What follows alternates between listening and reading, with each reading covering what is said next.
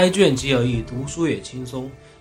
大家好，我是老罗，我是老周。嗯，欢迎来到新一期的罗生门。上一期节目我们聊了袁世凯，然后我们希望通过我们的努力，通过这个分享这样一本唐德刚先生写的《袁氏当国》，然后尽量还原出这样一个历史人物的全貌出来。嗯，上一期节目我们讲的袁世凯的一些历史功绩，啪啦啪啦啪啦有很多很多。我觉得这个如果单独的拿出来的话，这都是非常值得我们纪念的，但是因为它又有很多很多这样争议事件，所以就呃给很多人黑袁世凯，就是造成的，就是让他们有很多很多理由了，对吧？呃，上一期我们分享的两个争议事件，通过我们分享这样一个呃戊戌变法的这样一个告密事件，还有辛亥革命的窃取成果的这样一个呃事件，我们讲的话，袁世凯实际上是。没有那些所谓的原黑，这样说的那样，对吧？他应该说还是只是他做了他应该做的一些事情而已。嗯，那么我们今天继续的分享一下这个袁世凯的几大争议事件。嗯，今天我们讲第三大争议事件，就是宋教仁案。宋教仁被杀了这个事情，在历史上其实就是一个谜案，但是大多数人把这个账算到了袁世凯的头上。嗯。因为从当时的形势啊，包括抓到的一些证据来看，好像直指袁世凯。嗯，但是我们呃可以跟大家分享一下，看看大家自己来判断到底是不是他。嗯，这个背景呢大概是这样的，就是我们前面讲了，这个孙文当总统之后，包括民中华民国创立之后，对吧？创立之后呢，呃，当时其实是总统制，因为学的美国的嘛，嗯，啊民主制的总统制。那个时候，因为总统权力很大，但是因为我们想着这个这个总统要选袁世凯了，但是我们怎么办呢？只能说我能不能改一下，把那个制度改成内阁制。内阁制的情况下，就是总统是虚位，就是内阁才是真正的权力。然后呢，这个袁世凯当选总统之后，宋教仁其实是一个非常有才的人，当时他呃才三十来岁嘛，像民中华民国临时约法，据说是他一夜之间写出来的，非常有才的。然后他组织才能也非常厉害，当时就把这个国民党啊同同盟会对吧？同盟会呃吸收了一些主要的比较大的党，然后然后整合成了国民党。然后呢，国民党又参参加了这个议会选举，因为当时这个呃约法里面有规定，就是说呃一段时间之内必须要重新开始这个议会的选举，嗯，是吧？议会的选举，那么议会的选举呢，这个时候国民党又顺利成为第一大党。我们知道议会制的呃内阁制里面。这个内阁是向议会负责的，向谁负责呢？向多数党派负责。国民党当时选举呢又成功了，占据了绝大多数三分之二的席位嘛，他有他就有权任命这个这个内阁了。啊，就这么一个背景，这么一个背景。要说国民党的话，他为了防止这个袁世凯的独断专权，所以在临时约法当中。把总统制改成了内由议会为主导的内阁制，然后国民党又通过控制议会，所以能够控制内阁，进而架空了这个袁世凯政府，架空袁世凯。当然这是比较理想的方式啊。国民党设想是这样的，就是国民党的设想是这样的，就是防止你窃取呃这个革命的果实嘛。啊，用句时髦的话讲是怎么样的。嗯，但是实际上我觉得这个呃国民党这个做的有点异想天开。为什么这么讲？因为那个时候国家的实际权力，也就是军权，还是在袁世凯的手中。他这样明目张胆的去架空袁世凯，那么在袁世凯如何作想呢？那是不答应的嘛？对，他肯定臣妾不答应嘛。当然，我们如果从这个角度去理解，说，嗯，宋教仁必然被杀，那是也好像是好像可以说得通啊。但是我们呃，实际情况是这样的，实际情况就是说。袁世凯呢？当时他对这个政党这一块他不是很了解，嗯，就是我们讲了那个民国刚刚建立，他毕竟是体制内的人，他对我们所谓的现代这种政党制度啊，什么议会制度啊，他自己玩的也不熟，他也不懂。当时也觉得你选举就选举吧，嗯，但是没想到国民党步步杀招啊，觉得你完全要架空我。那这个时候，袁世凯自己也是心里有数的嘛，对吧？你既然这么来，那我怎么办呢？那对于袁世，对于宋教仁这种人物，他其实。他想争取过来，哎，他想争取过来，就觉得你是一个人才。如果说你支持我的话，那我当然这个呃，到时候的总统啊，包括什么的都可以，都可以做得很踏实嘛，对吧？如果说万一不行啊，按照我们去推测，万一不行的话，那再除掉的人也也不迟嘛，对后来这个这个呃袁世凯就让宋教仁去北京嘛，因为他之前在南京，呃在这个其他地方就没在北京，然后让他去北京，他就是在去北京的火车站被被刺杀。而且这个，嗯，呃，宋孝仁被刺杀之后，他还没有当场就死掉，然后那个时候他还快死的时候，他还给那个袁世凯写了一封信，他并不怀疑袁世凯，对，他他的信的大概内容其实读起来很很悲壮、很哀婉，就是说，呃，大概意思就是说，我其实，呃，你袁总统在在北京，现在去肯定是想一起做事情，把这个国家治理得更好，为人民谋福利。但是我现在由于被奸人所害，没办法去了。那么这个国家以后交给你袁大总统了，你袁大总统一定要为国为民造福。这个信的内容大概是这样的，读起来是你会觉得非常的哀婉悲壮、哀婉哀婉的一件事情。嗯，他们这个事情到底是 是什么样的一种情况呢？是这样的，最后经过这个调查的话，嗯，所有的证据都直指了一个人，叫做赵秉钧。赵秉钧就是 又是袁世凯的那个时候的一个总理，哎他是袁世凯的一个心腹，嗯，然后就是赵秉钧指使的一个人把那个宋孝仁给杀了。对，那看似的话，这样这样一看的话，那肯定是袁世凯在背后指使的。但其实，呃，不管哪一派的历史学家，持哪一派的观点的历史学家，都没有直接的证据表明是袁世凯去暗杀的，嗯暗杀的。只是说从凶手一直到呃赵秉钧中间，我们最高的那个线索只能到赵秉钧这边。嗯当然，你可以也可以预测嘛。你说你一个大总统要要杀人，或者说你最高权力要杀人的话，你是不会明说的嘛，对吧？你比如说这个，嗯，来，小张过来。老蒋啊要杀人呐、或者说那肯定不是说啊，我写个文件给你说你你把谁杀了，嗯肯定不是这样的嗯啊。然后有些人就认为说，那肯定是你杀的嘛。你比如说，虽然你没说，但是你的意思是这个意思啊。嗯你比如说你不高兴了呀，听到原听到这个重要人在又是搞政党啊，又是搞又是干嘛的呀，你自己很不开心的，然后嗯摔个笔啊，发个脾气啊，下面人就照办了。嗯当然这都是臆测的，嗯臆测的。嗯，还有另外一种推测，就是认为这个赵秉钧就是我们所谓的猪一样的队友，他可能就是会错了袁世凯的意思，然后就是单独的自己的就决定了要去杀这个宋教仁，这个非常类似于在呃美国七十年代这个水门事件里面的这样一个这样一个历史的情景。就水门事件，我们知道啊，实际上是尼克松并没有想要去窃听这个他的竞争对手，因为尼克松实际上怎么说呢本来就是总统嘛，他本来就是总统，这是第一个。然后第二个，他的话，这个民意支持率当时是非常非常高的，他压根就没有必要通过这个窃听对手这种情报的方法，然后给自己增加这么多的风险。实际上，只不过是他手下的一群人为了讨好领导，然后私自决定的干了这样一件事情，结果呢又没有讨好领导，反而把领导给害了，就是这样的。这个就很痛苦了嘛，对吧？对是自己的人干的，但是又不是我让他去干的，嗯但是我又不能说，嗯，但是你你这自己人又是为了我好呀，嗯我又不能说现在完全就很绝情的说，我跟你一点关系都没有，这好像那你下面人以后怎么跟你混的？所以这个事情的话，应该说袁世凯会负有领导责任。还有一个就是什么呢？还有一个赵秉钧杀杀这个宋教仁，呃，就史学家觉得最大的可能就是赵秉钧这个人属于度量比较小，然后觉得宋教仁过来的话，因为他自己才能，包括声望等等，都远远不如宋教仁。他说，既然袁大总统把宋教仁叫过来，肯定是想重用他，重用他的话，那自己肯定就没地位，就没机会了嘛。这也是在为保全自己的利益的情况下，去动手杀了，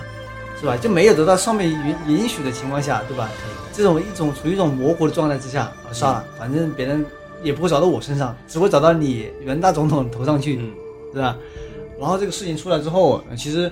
袁世凯他自己也是比较悲伤的嘛，也是说要要要一定要彻查。对，好，我们稍事休息一下。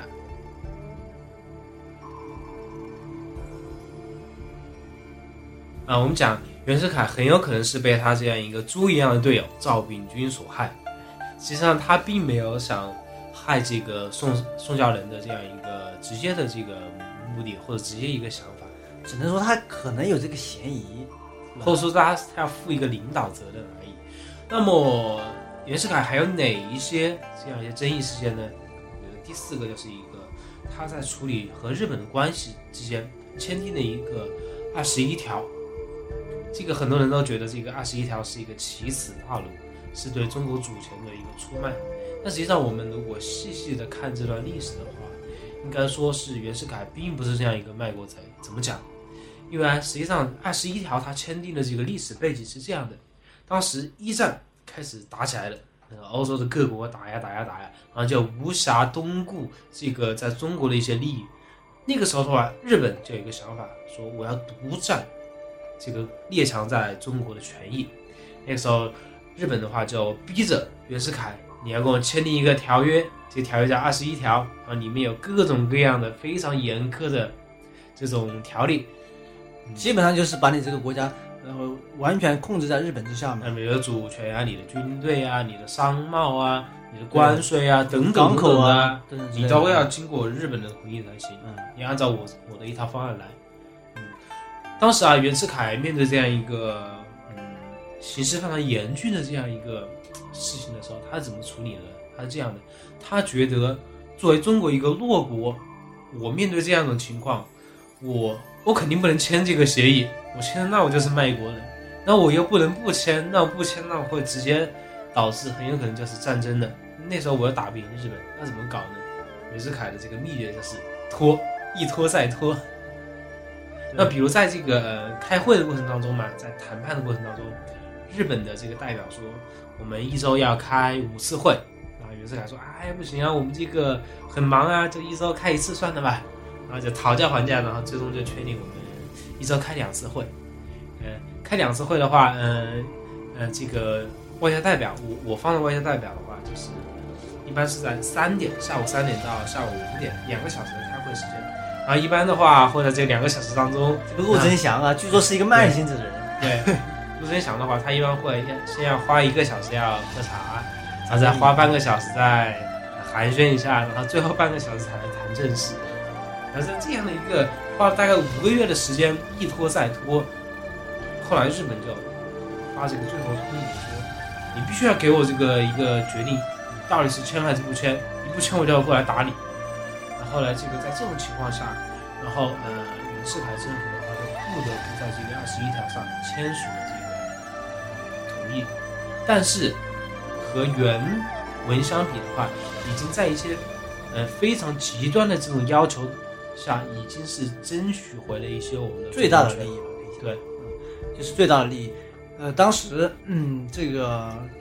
顾楚呃，顾顾维钧，顾维钧是也是参与这个谈判嘛。然后他知道这个情况之后，因为当时日本提出这个秘密的二十一条是秘密的方式，因为他不敢对外公开嘛，不敢说对外公开之后，像英美这些国家肯定会强烈反对嘛，他不可能这样做，所以他是一种秘密的方式，把这个文件交给原原市政府。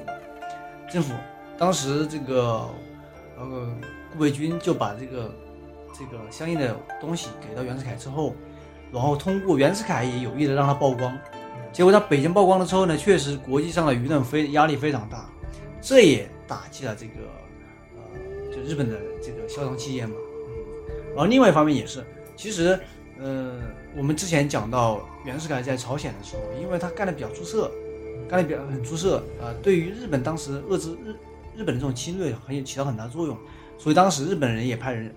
这个暗杀他。所以他跟日本人是有仇的，结下过梁子。哎，结过梁子啊，不可能说我随意的就这个把中国的这个利益或者主权全部出卖掉的。从种种的这个方面来看的话，他是没有，不管从他的动机也好，还是从他最后的结果来看的话，他其实尽到了自己最大的能力去争取这个主权。而且我们讲啊，在这个袁世凯政府这个几年的过程当中，实际上中国是出现了很多非常出色的外交家。就我们刚讲的陆贞祥啊，这样顾维钧啊，等等等等，而且袁世凯他是非常善于在这些列强当中周旋，啊，脚踏几只船，然后尽量的争取中国最大的一个外交利益。对，就像他在原来在革命党和这个清政府之间所做的这种平衡，啊，是做的非常好。这块也是体现他这样一个政治智慧，一种政治智谋。所以我们呃，当谈到二十一条的时候，就觉得呃，袁世凯为了称帝，为了取得日本的支持，呃，就出卖中国的主权，然后呃，导致导致什么样的后果？这个其实是不确切的。我觉得第一个是，呃，第一个是他没有导致非常严重的后果。其实这个首先是在原来的二二十一条基础之上已经改的不能再改了，削减了很多。哎，削减的不能再削减了，这是一一方面。第二方面，其实后面很多东西都是不了了之的，二十一条没有真正的实哎，行，没有真正的实行，对吧？嗯，所以所谓的五角国耻，实际上也没有那么的严重，对吧？是的，呃，嗯，所以我们在基本上很多时候都是在把呃袁世凯称帝这么一个遗臭万年这个事情这个基础之上往后倒推，嗯觉得你为称帝做的一切准备，做的一切妥协，做了很多事情，那都是在为称帝做准备，为这个无耻的这个这个事情在做铺垫。所以说你这个前面也是有问题的。这个是像像袁世凯这样晚节不保的，就导致了他以前做的所有的功绩是都被别人不知磨灭掉了别人都不知道嘛，对吧？觉得即使存在这个功绩，别人也觉得你是为了以后的这个这个这个什么计划做准备的，所以也是计划的一部分，当然也是无耻的。对你以前的清纯是为了日后的无耻而做的准备，是吧？我讲很多历史人物都是被我们这样非常简单的就这样评判掉的。像比如像毛泽东也是这样的。毛泽东我们讲的话，他也是在这个晚年做了一些嗯一些遗臭万年的事情，可以这样讲吧，对吧？但是我们讲，嗯，但是我们讲，可能很多人就是因为他晚年做的一些事情，他否定了他前半生做的很多非常伟大的事情。我讲这种逻辑并不对。对，包括我们所说的很多汉奸，比如说大汉奸汪汪精卫，嗯我们现在提起这个人就知道他是大汉奸，但是在前半生，这个人在国民党或者说整个中国的威望是非常高的。当时就有一说说论德，孙中山孙中山都不如他，因为嗯他是呃当时敢于去暗杀这个载沣，是吧？他暗杀好多人，对，暗杀很多人，他是非常崇拜暗暗杀这种手段的。他觉得你阻碍革命的这些顽固派，他都嗯愿意去暗杀，所以他当时在全国的声望是非常非常高的。而且这个人长得帅，嗯，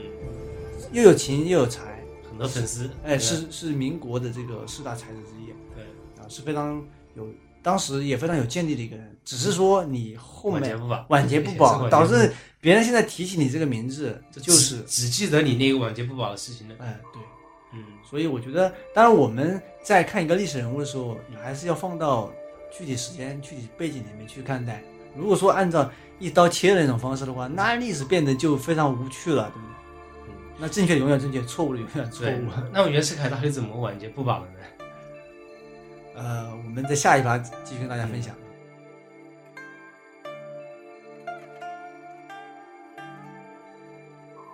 那么袁袁世凯到底怎么晚节不保的呢？那么就是他在一九一五年称帝这件事情。红献帝，红献帝。嗯，这个事情的话，就是我们觉得应该说是一招不慎，满盘皆输。嗯，他他在这个称帝的过程当中，就是企图恢复掉这个以前的帝制的状态，但可能他这个帝制的话，更多的还不是像我们封建王朝的帝制，他想学习的像日本、像德国这样有一个俄国这样一个强力的一个君主，然后来这个推动整个国家的发展，他可能更多是这样一个想法。但是这个称帝的这种，不管你是什么样形式的称帝，你都触动了这个整个社会的敏感的神经，所以他一称帝八十多天就就是呃退位了，然后就是过了不到半年就死掉了。对，后来爆发了这个护法战争嘛。嗯，就是你称帝这个结果来看的话，不管你是当时出于什么样的目的，或者说你迫于什么样的形式，甚至是被别人害的，嗯，这个都不重要，重要的是你称帝这个事情确实是错了，确实是遗臭万年的一件事情。对，但是我们也要看一下他是怎么称帝的，嗯那到底是有哪些因素导致他会走上这条道路？嗯，在在他称帝的过程当中，呃，有两个非常重要的人物，一个是他的儿子，就是袁克定。袁克定的话，有人说，嗯，袁克定是他是坑爹嘛？他是坑爹，他他绝对是坑爹。为什么这么讲？那有人说啊，袁克定他非常想做太子，所以他是呃应该说是通过各种方法劝袁世凯称帝。其中有一个事情就是他伪造了一份报纸，伪造了一份报纸，而这个报纸的话是专门就是报道，呃，嗯，这个日本的对对中国的这样一些政治的一些态度，就是日本的一个代言人嘛，在中国。啊嗯，然后这个袁世凯的话，每天都会看这个报纸，然后从这个报纸里面看到这个日本对他的态度是什么样的。哎，后来有一段时间的话，这个袁克定就他儿子开始这样坑爹，但是他伪造了一部分的报纸，然后报纸上这个内容就是，嗯，日本啊支持袁世凯称帝啊，然后袁世凯一看，哎，嗯，那个日本支持我，哎，那我是不是称帝玩一下呀？因为当时的话，他最担心的就是日本的态度，因为如果日本不支持你，你轻举妄动的话，很有可能就是我们前面讲的有二十一条在在在前面这个在，对吧？如果说他不同意你做这种这样做，而且你做了的话，那肯定是，呃，他可能会导致非常严重的后果。嗯啊，所以说这是袁克定坑爹的行为。还有另外一个重要人物叫做杨度，杨度的话是袁世凯的一个重要的一个谋士，重要的一个谋士。还有人说杨度的话是想做帝王师，想做诸葛亮这样的人物，想辅佐刘备，他要成为这样一个千古名臣，成为宰相。然后杨度也是在这样的过程当中不断的推动这个袁世凯，然后说啊，您可以称帝没问题的，中国需要这样一个皇帝来统治，民主在中国是实行不了的，等等等等的这样一些言论，也是间接的这个呃推动了袁世凯称帝。同样还有还有第三个人物我忘了，是美国的那个古德洛教授，呃，这个人也是很有意思，他是作为那个是哥伦比亚大学的校长吧。好像是我记得，然后他就是嗯，到中国之后，他是霍普金斯大学啊，反正是哪个大学的一个校长，非常知名的一个人物。对他来到中国之后的话，他就呃通过这个学术的这个理论的层，嗯这个高度来证明一件事情，就是说中国并不适合共和民主制度，而适合这样一个威权的制度，也就是需要一个皇帝来统治。那就是这样子，三个人物。我觉得是间接的都推动了袁世凯的话称帝的这样一种习惯。呃，当然这个教授其实也比较冤，因为他可能对中国国情不了解嘛，只是说从他的学理的角度去评判这样一个啊这样一个制度的优劣，君主的君主制和这个共和制的一个比较，但是被杨度这些人利用嘛，因为你写出这个学理的东西，